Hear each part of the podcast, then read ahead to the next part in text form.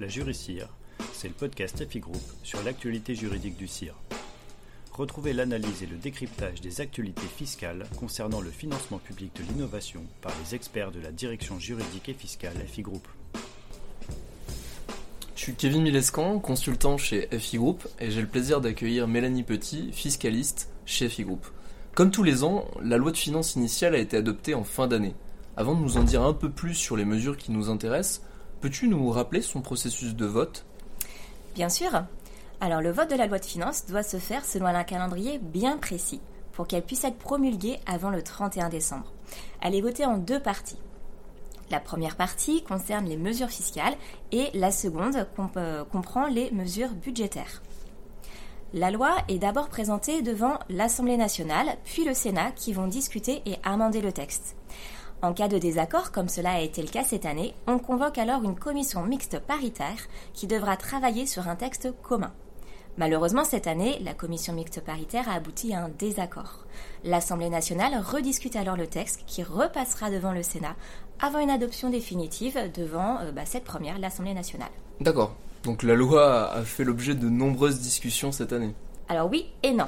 Les discussions devant l'Assemblée nationale ont toutes été écourtées par l'utilisation de l'article 49.3 de la Constitution par le gouvernement. Il aura été utilisé cinq fois en tout.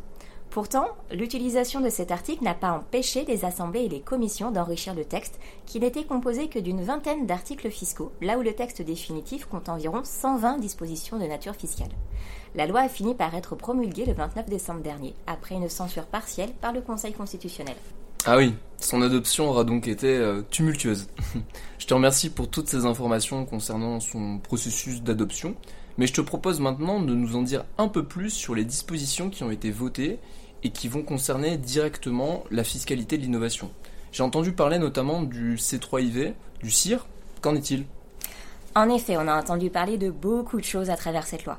En premier lieu, oui, le C3IV a été adopté.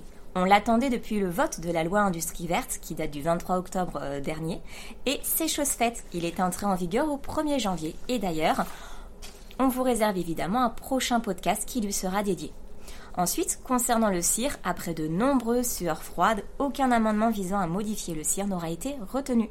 En revanche, on pourra peut-être s'attendre à des modifications pour l'année prochaine puisque le gouvernement va devoir présenter au Parlement un rapport permettant d'éviter que des dépenses localisées en dehors de l'Union européenne ne soient éligibles au CIR.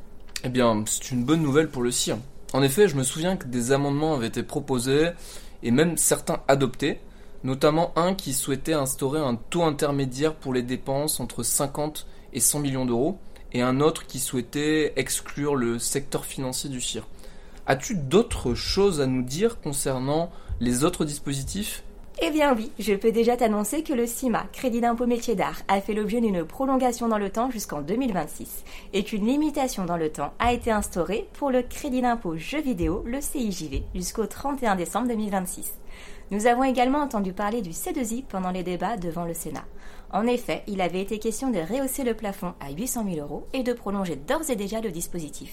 Mais ces dispositions n'ont pas été retenues dans la version définitive. Oui, il me semble à ce propos qu'il y a eu beaucoup de désaccords avec le Sénat, le gouvernement revenant sur le travail de ce dernier lors des 49.3. D'ailleurs, les JEI, les jeunes entreprises innovantes, ont fait les frais de ces nombreux désaccords avec le Sénat. je me trompe? Pas du tout. Les JUI ont fait couler beaucoup d'encre cette année. Des amendements adoptés devant l'Assemblée nationale avaient permis la création de deux nouveaux JUI, appelés respectivement JUI de rupture et JUI de croissance. Dans le premier cas, les dépenses de recherche devaient représenter au moins 30% des charges et l'entreprise devait être détenue ou dirigée par 10% au moins par des étudiants et des personnes titulaires d'un master ou doctorat depuis au moins 5 ans. Dans le second cas, les dépenses de recherche devaient représenter entre 5 et 10% des charges et l'entreprise devait constater, entre autres, une augmentation nette de son chiffre d'affaires et de ses dépenses d'investissement. Par ailleurs, il était également prévu un abaissement du seuil des dépenses de recherche des GUI classiques à 10% au lieu de 15% Toutes ces mesures ont été supprimées devant le Sénat. Et au final, dans le texte définitif, on ne retient qu'une disposition ajoutée à l'article 44 sexias OA du CGI comme une nouvelle catégorie de GUI. Il s'agit des entreprises réalisant des dépenses de recherche représentant entre 5 et 15% des charges, satisfaisant à certains indicateurs de performance économique.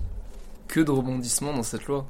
Je me permets d'ajouter également que la loi supprime les avantages fiscaux pour les JEI qui ont été créés à partir du 1er janvier 2024.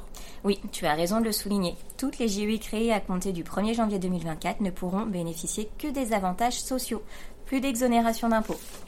Nous avons beaucoup d'actualités concernant notre métier dans cette loi. C'est très intéressant. J'aimerais maintenant que tu puisses nous dire quelques mots sur d'autres types de dispositions qui concernent le contrôle fiscal. On sait que des plans de lutte contre la fraude fiscale, et même contre les fraudes en général, ont été lancés par le gouvernement. C'est donc en toute logique qu'on s'attendait à voir des mesures de durcissement dans cette loi de finances. En effet, on en retrouve. Sans m'étendre sur l'intégralité des dispositions qui ont pu être prises dans cette loi, il me semble quand même important d'en évoquer deux en particulier. La première disposition est codifiée à l'article L10 au AD du LPF. Il s'agit d'un élargissement du dispositif de recherche automatisé d'infractions fiscales et douanières à partir des contenus librement accessibles sur Internet. En clair, les agents des impôts vont pouvoir mener des enquêtes ciblées sous pseudonyme. Bien évidemment, cette mesure fait l'objet d'un encadrement strict, mais elle permettra à certains agents des impôts de participer à des échanges électroniques, parfois directement avec euh, l'auteur, en tout cas présumé, de l'infraction. Eh bien, cette mesure donne un pouvoir très élargi aux agents pour mener des enquêtes. Et qu'en est-il de cette seconde mesure que tu souhaitais nous présenter?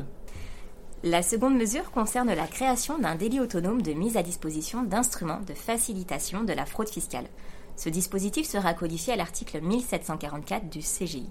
Il va concerner aussi bien les personnes physiques que les personnes morales au sujet de la mise à disposition de moyens, services, actes ou instruments juridiques, fiscaux, comptables ou financiers, dans le but de permettre à un ou plusieurs tiers de se soustraire frauduleusement à l'établissement ou au paiement total ou partiel des impôts.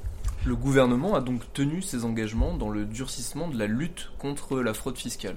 Je te remercie pour la présentation de ces deux dispositifs très intéressants.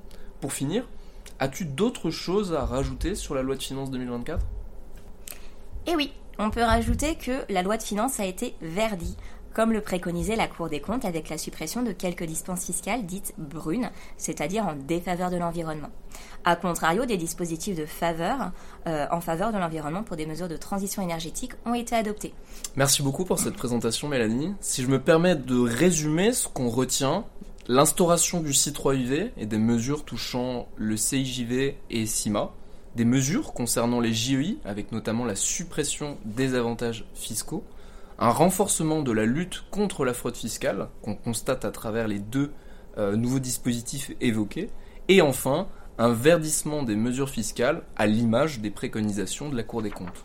Si vous avez encore des questions, n'hésitez pas à nous les poser, on sera ravis d'y répondre.